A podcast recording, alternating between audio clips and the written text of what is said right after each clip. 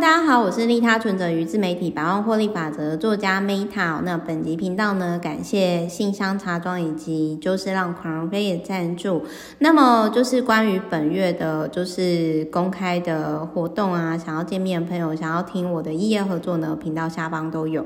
那听完之后，如果有任何事情想要跟我交流，欢迎写 email 给我 skmettlf 小老鼠 gmail.com。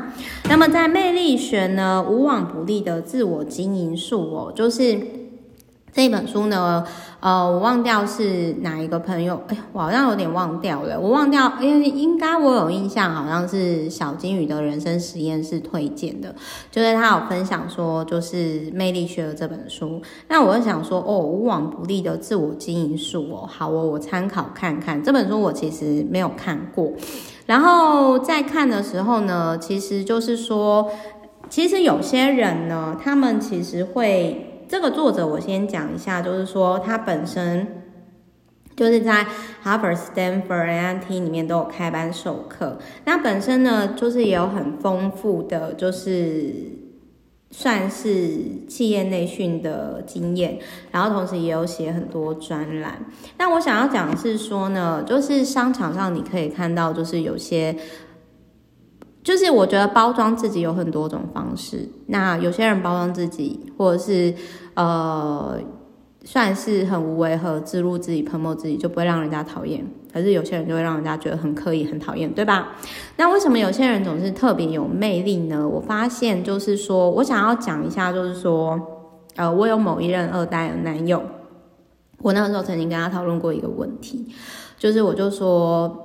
那个商场上人，就其实跟旅程当中，就是我在环游世界的时候，其实人总是来来去去的嘛。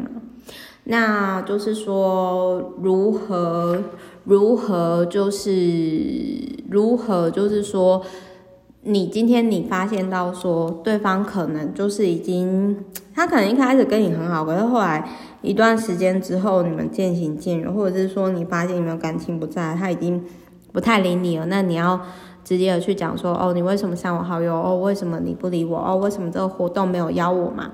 然后我那个时候记得我是在大学的时候，我那个二代的男友就跟我讲说不用，他有跟我说不用，他说你就渐渐的淡掉，就要假装不知道这件事情。那或许有一天你们在其他的场合又遇到，在巧遇，也许又会有新的合作。所以装打装傻才是大智慧，他有这样教我。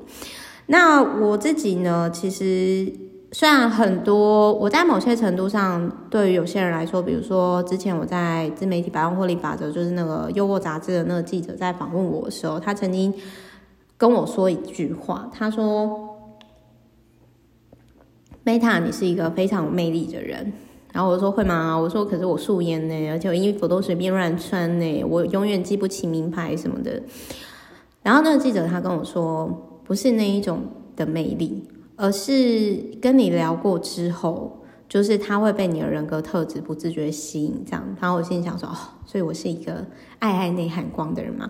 但我必须要说啦，就是在商场上呢，一定程度的外在程度的包装哦，或者是说，比如说，诶，把自己练到六块肌呀，哦，身材还不错什么，那是有一定程度的加分的啦。毕竟呢，这就是人性嘛。如果你今天你的工作是常常要跟人接触、对外 social 的，那你一定要懂人性啊。所以我觉得把自己打点好，比如说练出六块肌、尾鱼线哦，然后一定程度的化妆。虽然我也是一个不喜欢化妆的人，因为每次化妆我觉得皮肤好像被阻塞，很不舒服。但我觉得那是必备的。所以就是我我个人是觉得说，好，如果他有。呃，他他还有提到，就是说这个也，我觉得也是我看了这本书之后，我自己去思考的地方，就是不要打断别人说话。然后就是这个，我觉得，因为我自己是鱼脑的人，所以包含比如说，我其实常在跟鹏哥讲话的时候，就我有时候就是会说，就是我想要什么，我就会忍不住打岔。然后他其实就会很生气，然后他其实就会说：“你不要打断我。”然后这也是我看完这本书之后，我觉得说，嗯，就是我觉得这本书是，如果你今天你想要成为一个优雅，然后迷人的社会化商务人士的话，这一本书呢，真的是蛮好的入门传，就提供给各位参考。那我觉得不打断别人，跟默默的，就是渐行渐远，跟优雅退场，我觉得这也是在我二零二一年呢，我觉得可以实作上强化的地方。好，那我们下一本书呢？哎，不好意思，我那个就是非暴力沟通，我想要最后再讲。然后就是我们下一本书呢，讲灵性发展地图。我是美塔我们下一集再见。